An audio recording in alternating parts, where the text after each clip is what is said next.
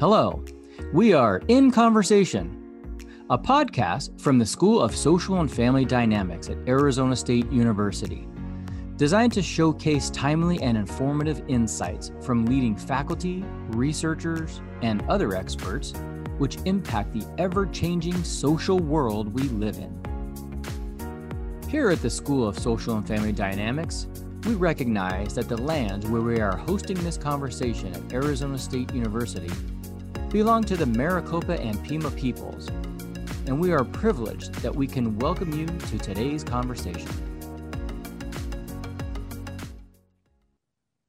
Hi, everyone. On today's episode of In Conversation with the School of Social and Family Dynamics, there is a mature content warning, so viewers should be advised. Welcome, welcome, everyone. My name is Aubrey Hoffer, and I am your graduate student host of In Conversation with the School of Social and Family Dynamics. My awesome guest today is Aaron Thompson. Aaron is a master's student here in our sociology program, and he's had a fascinating trajectory to get here. First, he received his bachelor's degree in journalism and media studies from the University of Nevada, Las Vegas. And then he went into work in the English as a second language or ESL world for about 10 years before coming to ASU for his master's.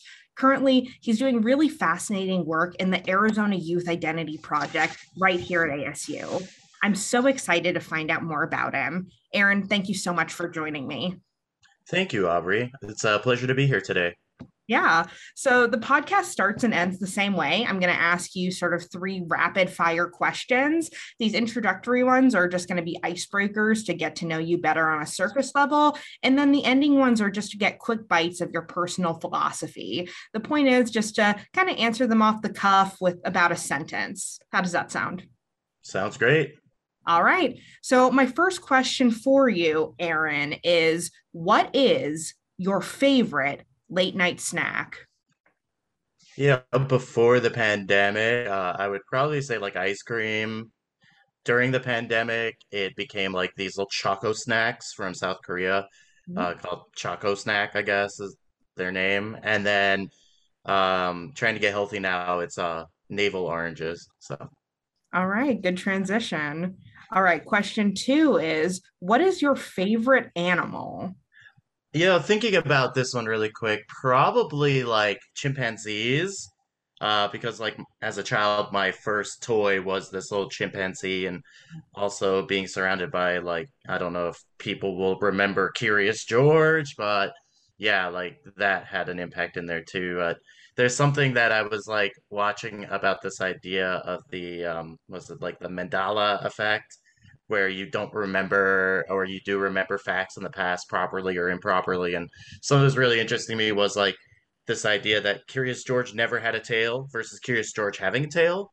Yeah. I remember him having a tail, but I guess he's never had a tail. So Mandela effect in action, I suppose yeah, clearly you're from the parallel universe where Curious George did have a tail, and then something happened where you know these universes broke apart, and then you know now you're remembering from your parallel universe, which makes a lot more sense than just you know people kind of collectively misremembering something, right?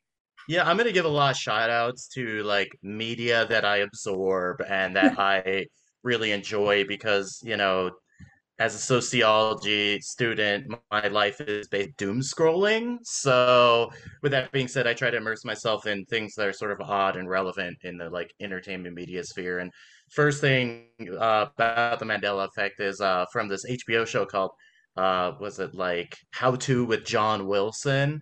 Highly recommended. There's an entire episode about the Mandela effect. Um, that's he's just this filmmaker in New York who just tries to figure out something and it takes him on these crazy adventures uh, where he like ends up at a Mandela effect uh, conference in a hotel in like the middle of nowhere. And uh, yeah that's been something that's been on my mind is well what do I remember correctly versus what I remember incorrectly? But you know as we know as social scientists human memory is pretty fallible. Like we remember things very poorly as a whole so. Yeah all right, Aaron. So my third question for you is who is the funniest person that you know? I lived in LA uh, for about seven years before I moved to Baltimore, where I live now. And I did get to meet a lot of people in the comedy industry.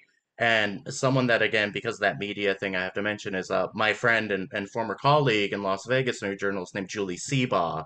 And she just put out this incredible documentary called Too Soon uh, Comedy After 9 11. And you can watch it on Vice. And it's amazing. It's about how comedy has adapted after 9 11. And it's really relevant because it's the 20th anniversary of 9 11. And she's hilarious. Like, you don't get to see and hear her humor directly, but you can see how she. She's absolutely hilarious. Um, one of the also best journalists I think I, I've met in my uh, short but prolific journalism career. So that is awesome. So this transitions pretty well into starting to talk about, you know, your life as a professional and sort of your journey towards getting your master's. So you got your bachelor's degree in journalism and then you sort of ended up in the ESL world. Talk to me a little bit about that transition. How did that come about?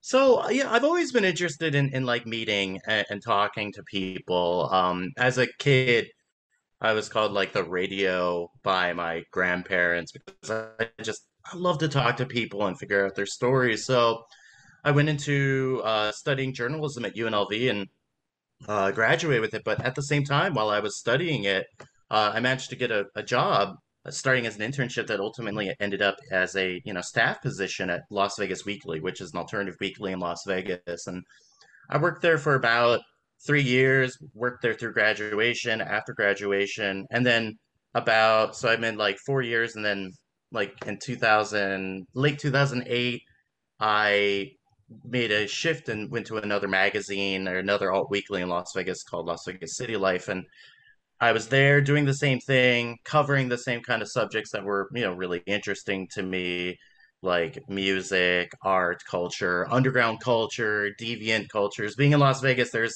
more than enough of that to like listen to and and find out about. And then in January of 2009, uh, you get that meeting with the publisher that said, "Hey, our revenues are dropped, and sorry, you know, you're onward." So I freelanced for a little bit, um, from January till about June, trying to find a new job. But you know, in the recession, this is like the beginning and the harshest part of the recession. Not a lot of journalism jobs, a lot of journalism companies were like heavily invested in real estate so they're slashing everything and ultimately like i got headhunted by some firm out of korea that's like hey you have applied english experience. That's really cool. You are a professional writer. That's really cool. How would you like to come and teach in south korea for a year? And you know like i didn't really have any job prospects at that time. Like i think i my interview before I took that was with some like community paper at the LA Times, which it does not exist anymore. And uh, yeah, basically from there, like I got the job offer when I was covering Coachella for a, a bunch of magazines in Vegas. And I'm, I'm there with my editor at the time, just like, hey, I'm just going to Korea and it's only going to be like a one year thing. And just going to try to, you know, experience life somewhere else and try to make it because you know being in las vegas i'm from las vegas. I was born in las vegas and i had a like a social structure that you know and a safety net that i could always rely on because my family is like a third generation family in las vegas. Like we go back to like the early 50s and i just wanted to try something new and yeah one year turned into four years and eventually i moved back in uh, 2013 so that is so fascinating. So when you moved to Korea, did you know any Korean? No, I did not. Um, I actually, so as a journalist, I love, you know, surreal, strange stories. Like again, my beat in Vegas was covering the most underground of the underground I could find, and I wanted to have this surreal, shocking experience. So I intentionally did no prep about Korea. Like I just wanted to show up and see if I could survive. And uh, so I I knew very little, if any, Korean. I knew that like South Korea was um, a big country and different than North Korea. I mean, I had seen some Korean movies in the past and whatever, but I, I virtually knew nothing. So my first day getting off the plane in this brand new world um, where there's as much neon as Vegas at the time too, it was like okay, it's like Vegas. And then when I get dropped off the bus and my boss isn't there to pick me up, I'm like, oh yeah, no one speaks English around here, I don't think. Um, this is 2009, and I'm like, I'll just figure something out. And eventually he came, he picked me up. But yeah, I was completely fresh. Like I wanted to have this surreal, intense experience, and it wasn't that intense. It was just more of like curiosity. Like, okay, cool. Well, let's see what I can do. And eventually, like after four years, my Korean got pretty solid. Um, unfortunately, when we moved back, or when I moved back in 2013, I moved back to Arizona to Phoenix, and there was not the level of uh, Korean infrastructure in Phoenix at the time I moved back in 2013. So I like forgot everything. Okay. Yeah. I mean, it happens, right? But yeah. that is super cool. So, where were you located when you were living in Korea? I was in Daegu, which is like the third largest city in Korea. Um, it's more or less in the center of the country. I was there for two years, and then I took a job with the uh, with the Korean high school, working for the government um, in Seoul, which is like the capital. Um, and yeah, those are two places I was at. That's super cool. So so then you decided to come back to the states and then what were the career um, you know prospects like for you? Did you know that you wanted to kind of continue to be teaching english or were you trying to go back to journalism? Where was kind of uh, your head at when you came back to the states? You know i was i came back feeling very empowered in a lot of areas but also very like i like to call it like buffet syndrome where you're you have all these choices but you don't know what to get. So you just end up getting the things you're comfortable with. But um, I had a little bit of savings, so I did wait um, to find jobs. But yeah, I tried to find journalism jobs, and in Arizona at the time, there really wasn't much hiring in early 2013 for that. I um, ended up settling working for a uh, mortgage servicer just as a way to make some some cash, and I was really good at this job, but I hated every minute of it. Um, it's you know, as someone who now studies disparity and, and studies systemic issues, I I feel like um, when I was working as a mortgage servicer, having to talk to people about foreclosure and how they can lose their homes and all that stuff. Like I really wanted to help them, but at the same time, it's like I'm just a part of the system now. That's not punk rock, you know. It's so interesting because hearing you talk about, you know, all of your different experiences, it seems like you've always really viewed everything around you with this like sociological lens uh, because it sounds like you've always really been interested in sort of the way that people operate and the way that people are interacting with each other. So it seems like it makes sense that you would eventually end up doing sociology yeah uh, yeah as a journalism major at UNLV my minor was sociology in, in the first part. And I took it because it seemed most applicable to what I wanted to tell stories about. You know, most journalists, and again, I want to be a print journalist. So, um, you know, print for those of you who read our newspapers and things that you pick up, not on the internet. And uh, anyway, like, so I took sociology classes because I wanted to focus and tell stories about people who don't have their stories told, people who, you know, are not represented in the media and in the news. So, and I had some great like sociology instructors who gave me access to these communities or helped like widen my like sociological imagination as as what as you know C. Wright Mills likes to explain to think more about how can I represent these people you know well and talk about their story. And you know so my my main area really in underground culture and stuff was focusing on focusing on what we would define as deviant subcultures which in las vegas there's a lot to work with but also the lens of deviance is very different compared to other cities and other places. Right. Uh, i can imagine that deviant behavior in like milwaukee is probably just you know a, a day in vegas right yeah, and you know, so at, UNLV there was um, a few really amazing researchers. There still are a few who work really heavily in in deviance, but the one who was more like the person who set me on the direction that I wanted to study was a man named Frederick Preston, who a lot of his work involved um, working with like cowboy communities and, and cattle rustler communities.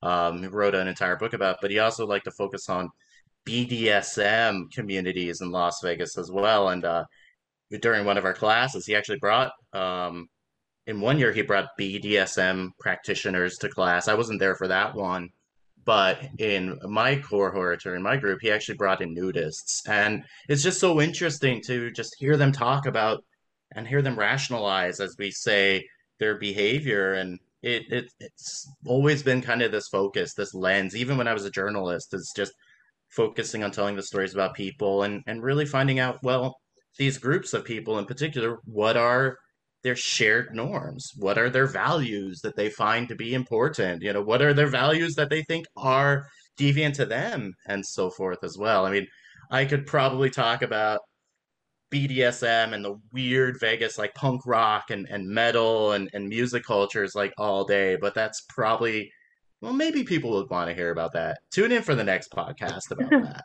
yeah, we'll do a separate podcast where we um, explicitly talk about uh, BDSM and punk rock uh, only. So, um, going back to kind of your work in ESL, uh, you've had a lot of um, experience working closely with international students. Talk to me a little bit about that. Was that like when you worked with international students? It seems like when you talk about it that there were some like eye-opening moments for you like t- hearing them talk about their experiences and sort of helping um, international students get adjusted to life in the states yeah yeah that that's a great point to kind of go off on is I I lived that experience to some extent. Now, granted, like I'm an American, I'm white, and I have blonde hair, blue eyes. So even in foreign countries, specifically in Asia, I am afforded a certain level of privilege that other minorities and other individuals don't have. Um, but still, living in another country, being a stranger in another country, there are, you know, mental and, and psychological and, and personal challenges every day in order to cope. You know, like from the simplest thing, like, what am I going to eat for lunch? How do I communicate what I want to this person who's going to take my order so I get the right thing versus like, oh, I, I'm having an emergency. I need to talk to a doctor to, you know, solve this problem. I broke my arm and collarbone in Korea. And then my like my um my Korean was good enough that I could communicate, but I think about the if I couldn't communicate, what would happen? So when I came back to the United States and I got back into the ESL industry, I took about a year off from that it became really important to me to give people the power to communicate um, because we know communication is a very powerful tool also for survival. And dealing with um, students from other countries you know in, in la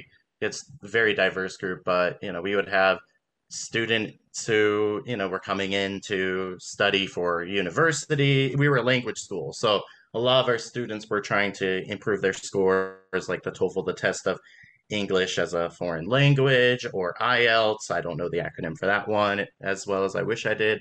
Uh, IELTS is mainly only for European countries, not so much like TOEFL. But you know, so getting to know international students' wants and needs and hopes was really fun. But then when life happens, seeing and trying to help students um, help themselves was always really inspiring and delightful, but also really like brutal in some cases too. We we I had one student, he um really nice, really nice young guy, but you know, being in LA, um, first of all, he was he was a member of the LGBTQ community, and in he's also like Japanese and Vietnamese, so he already has a lot of stigma from his family. He had to keep himself in the closet, so to speak, from his family comes to the United States, starts hanging out West Hollywood, gets involved in some of the wrong communities, and next thing we know, he's disappeared, and we don't know where he's at. So, using my journalism skills, I track him down. I find out that he was in jail. Um, he had been arrested for possession, and turns out, like when we we did get to talk to him and, and find out what was going on with him, he had gone into this like abusive relationship with a partner who was um you know pimping him out and it was really rough and those are the hardest because i knew this student before he came to our school through another school and you know I was really trying to get a hold of his people get a hold of his parents and really help him come back to you know the world as he knew it and we did end up getting him help we we ended up um, finding a nice, like, low cost, affordable treatment program for him. And uh, suffice to say, I, I believe he's doing okay. But you know, with addiction, as you know, social scientist listeners out there will know, is so multifaceted. You never really know. You're never really okay. You're just living with it. So Right. That uh, story really resonates with me as someone who is queer, right? I can imagine yeah. how difficult it must be when, you know, I mean, and I, I have experienced what it's like yeah. when you have a family who isn't fully accepting of yourself and your identity. And I'm sure um, going to a new place, wanting to find a group that you identify with, I mean, it puts you in a position where you're incredibly vulnerable. So, um, you know, I think it's really, you know, it's really good on you that you were able to sort of track the student down and you know try to get him out of that situation. I mean that really like as someone who is like not a family member or friend i mean like that that probably wasn't your responsibility yeah. but it is really i think speaks well that you were willing to do that for someone. So uh, i thought well, that was very cool to hear. You know as when I was in Korea, it was always imparted upon us by our leadership as well as by, you know, advocates as like, you know, be a resource for help and change within the community because again, the being in a monocultural society like Korea, the lens is always on you if you're not like Korean. So you want to be a good ambassador, right? Always. That was always what, you know, our leaders and the education programs would tell us. And then you know, coming to the United States, I wanted to just continue to be that sort of good role model for international students so I could help them their day-to-day lives, but also, you know, give them safety nets that maybe they wouldn't have. I mean, the the kind of we we don't want to make it sound just, but the most common problem though with international students in Los Angeles was trying to keep the you know Church of Scientology away from them or other um, sort of fringe religions away from international students because they recruit really heavily with international students because they have a lack of connections, they have lack of ties, and they're easier to sort of segment away from um, from like general groups. And that was always pretty interesting when a student would come and say, "Hey, I got this flyer." And it's um you know it's a flyer from you know Scientology group which you know is really prevalent in Los Angeles specifically in Hollywood and going yeah. Do you want to be in the industry? No. You just stay away from them. And, you know, it's like stuff like that. Like any pitfall, again, when you're in a critical population, no matter if you're an international student or no matter if you're in a, you know, what we call a disparate population or, you know, you're a member of a, a minority group or you know, any of these kind of groups in general, there's so many pitfalls and it's just really trying to navigate people away from them so they don't end up in situations that ultimately could be, you know, horrifically life changing. That's a responsibility that I feel as a person. But now, as I've become a, someone who's interested in social science, figuring out the systemic ways to minimize these pitfalls or figure out the systemic issues around them so I can tackle these pitfalls with colleagues and team members to try to make a, a better, subjectively better society. Right. It reminds me of uh, that sort of metaphor story i'm about to butcher something that i was told many times in my uh, uh, educational career um, but i think the metaphor is described as like there's this running river and um, this person and, and, there's these children that are like floating down the river and this guy sees them and he's like oh my god there's these children in the river and he's going and he's trying to save each individual child and then eventually he reaches the point where he's like okay like why, why are there all these children in the water? And then he sort of walks up the stream to you know tackle that problem. And it sounds like you've sort of had a similar thing where you know you're sort of doing this work at the individual level which is incredibly important right? Like i'm in no yeah. way discrediting that at all but there's got to be a point where we sort of look at the system and we go okay why why are there so many individuals who are going through this experience? And it sounds like that's something that has really informed a lot of your perspective.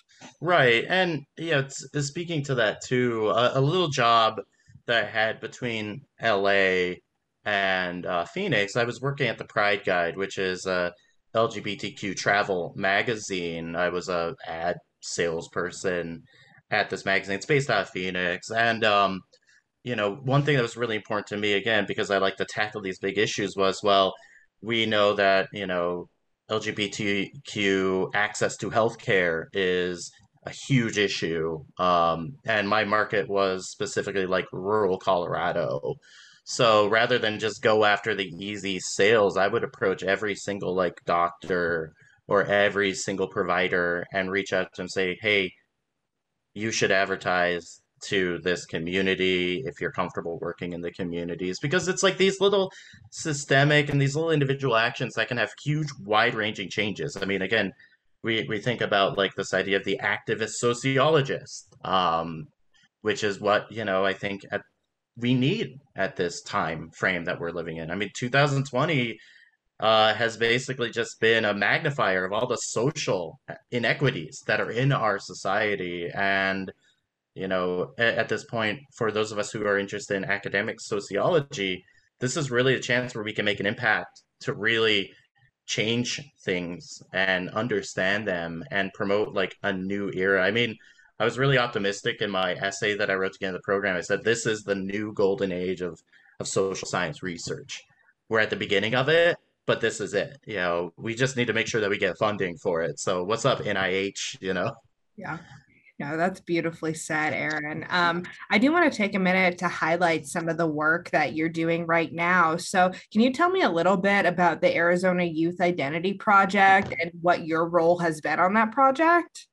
So, yeah, the Arizona Youth Identity Project is this amazing program um, that the Sanford School has been heading up. It's a project that is trying to understand the political, social, and racial identities of young people in Arizona. Um, it's really interesting. I highly recommend anyone listening to this take a look at their webpage, which you can find on the Sanford site. But uh, basically, the idea is uh, comes from like the principal investigator, which is Dr. Flores Gonzalez, and you know the co-investigators, Dr.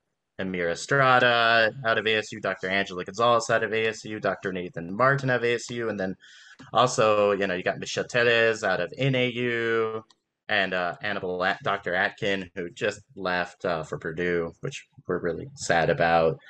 And um, you also have like Dr. Posco involved in there, Dr. Michelle Posco, and I don't want to leave anyone else off on it, but what makes it really interesting at the end of the day is that this work is really just it's one of the largest sociological projects in the country And now. It's a qualitative project, not a quantitative project. So the end goal is to interview, you know, more than 300 young individuals in Arizona about their race, about their identity, about their political identity, about their social identity, and at the end of the day, what does it really mean to be an American?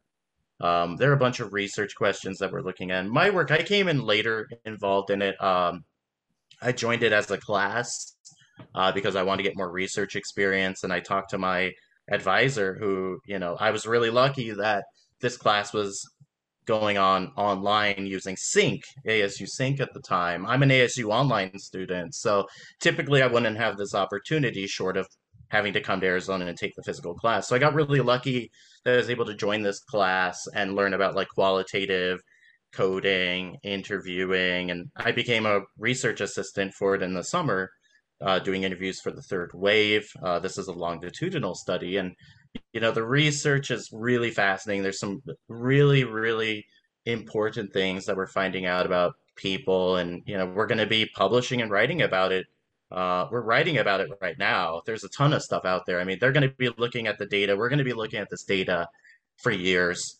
Uh, there's just so much because it's a qualitative, longitudinal study of you know more than 300 individuals with you know some of them interviewing three times. Um, and it's just really interesting because we're we're finding out that you know things are changing very quickly um, especially with identities and attitudes in arizona which could potentially generalize to other western states or other um, more you know conservative states as well. I, I can't really go into too many of the results yet uh, but i'd say just keep an eye out uh, stuff will be coming soon yeah, that sounds like that is a great opportunity that you were able to be involved in during grad school. So, as we're starting to wrap up, um, one of my questions is what's next for you? So, um, you know, I think you mentioned previously that you're starting to think about applying to PhD programs. Where are you at um, with that? Are you thinking of going to the private sector? Where are you at with, uh, you know, what your next step is going to be? If I have any regrets about signing up for a master's program during the pandemic, and I kind of did it sort of yeah, seeing the world kind of falling apart in front of your eyes, being someone who's always had this social sociological sphere and lens.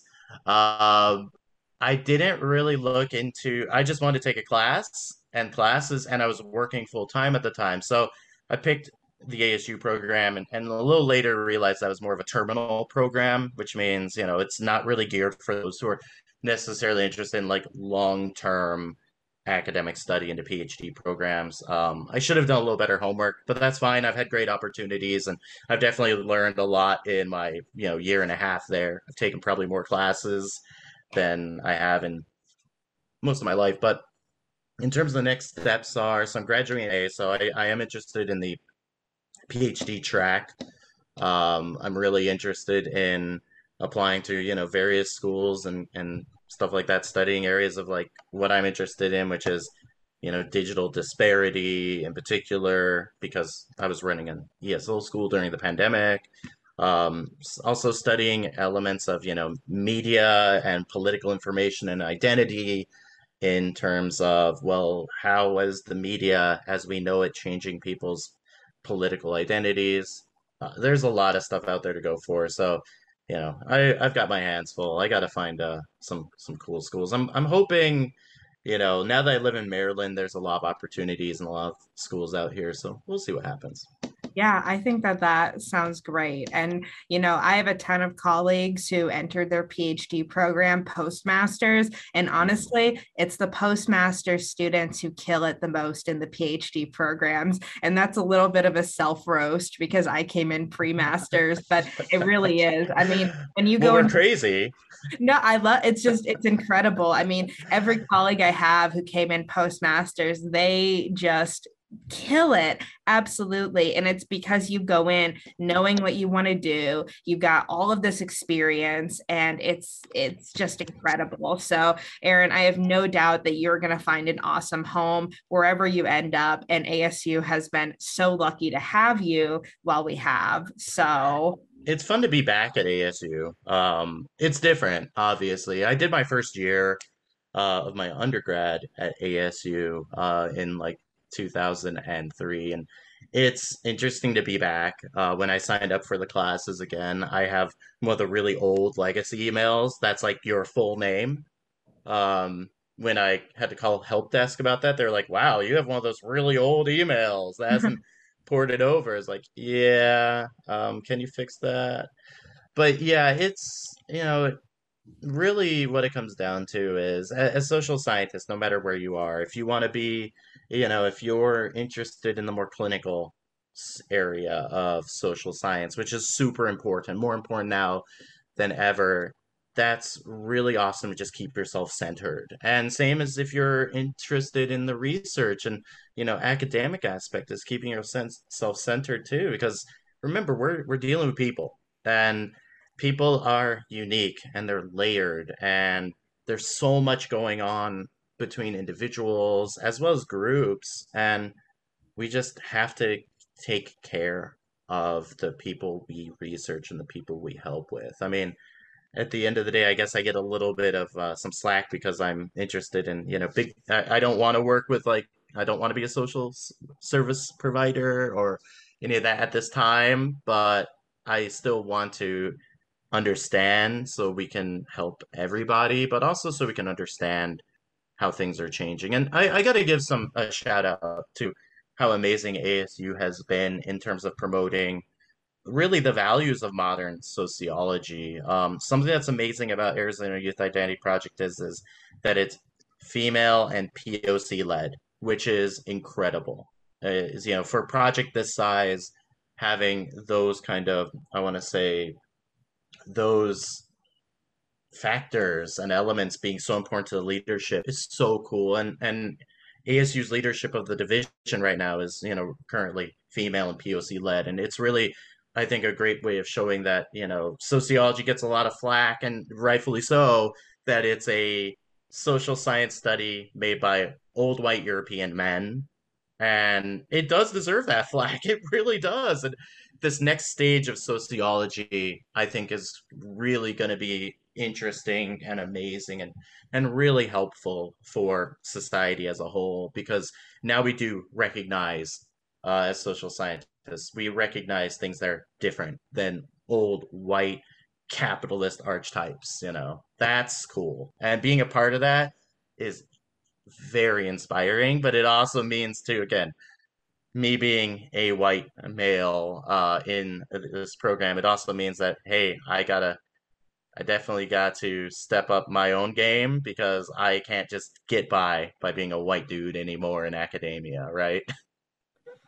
I love that. That was beautifully said, Aaron. So we're to start to transition out, and I am to give you our three final questions. So these are the questions where I'm really going to try to get just a little bit more in your personal philosophy. Okay.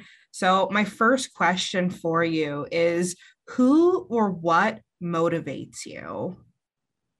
Ooh, that's a really good question. I I think what motivates me it, it's more of like a what motivates me than a who.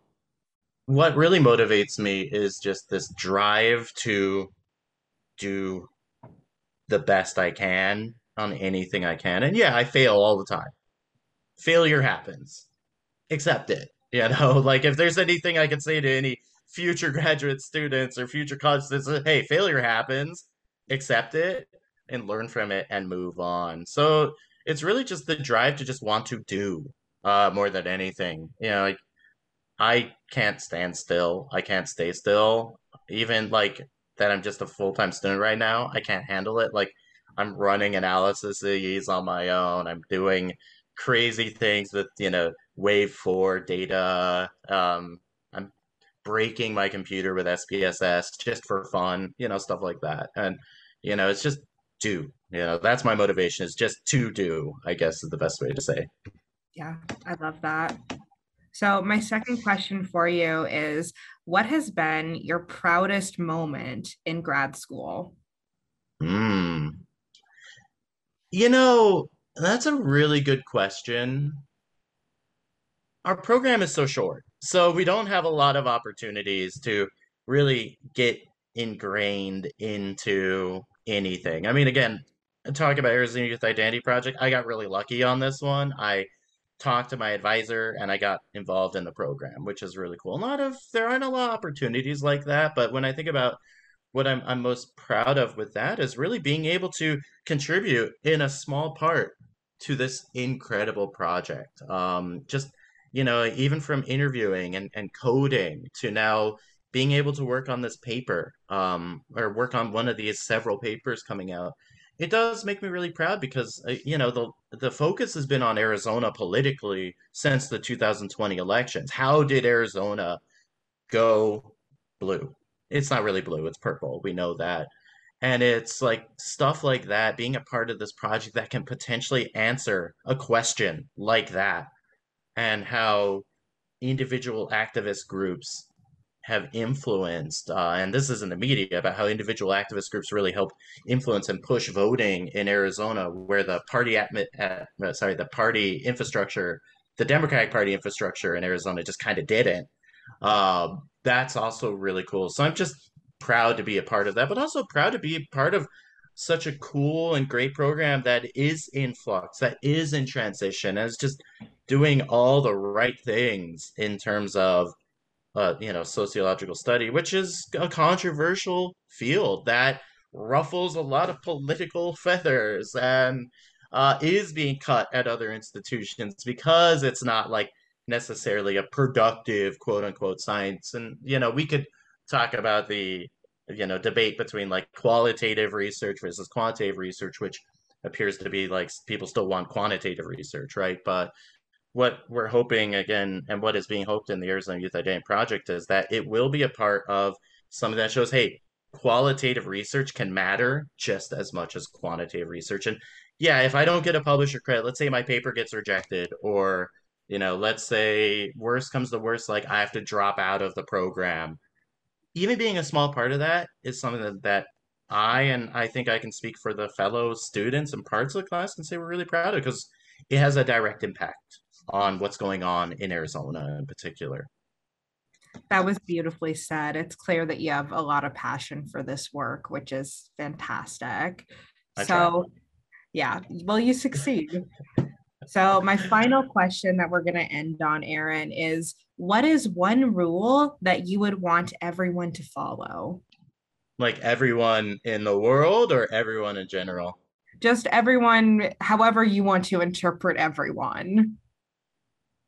You know, so I just moved to Baltimore, and I I'm from Las Vegas, and I'm I'm from I lived in LA, and you know, people have very I've lived in all these general places, and something that I really love out here in Maryland is this general rule. I I can't, you know, this is a a family podcast, I suppose, so I can't really say how I want to, but it's just people are not jerks to each other people are pretty kind and pretty nice to each other, at least superficially, yeah, that's cool. Like, be nice to each other, be kind to each other, don't be a jerk, you know? I think um, don't be a jerk is a great rule to live by. So, uh, this has been a fantastic interview. I've been so happy to have you on, Aaron. And this has just been a joy. So thank you so much. If you're interested in more of the work that Aaron does, or if you're interested in contacting him, his information is going to be below in the show notes. So thank you all for listening. Have yeah, and one. just and one last thought in that too is, and if you are interested in learning more about Arizona Youth Identity Project, please visit our website in the Sanford School page and you'll be able to find a bunch of really cool stuff in there. Again, I I only speak this as someone who's just a part of it, but man, we are doing great stuff. Um, and again, it really comes all thanks to the PIs involved in this. I mean, they're heroes. Like they really are heroes of sociology. So visit that. And thank you for listening to my rants, y'all. All right. Thanks, everybody. Bye. Bye. Connect with us and get access to all of our podcasts by visiting thesanfordschool.asu.edu forward slash podcast, where you will also find links to all of our social media channels.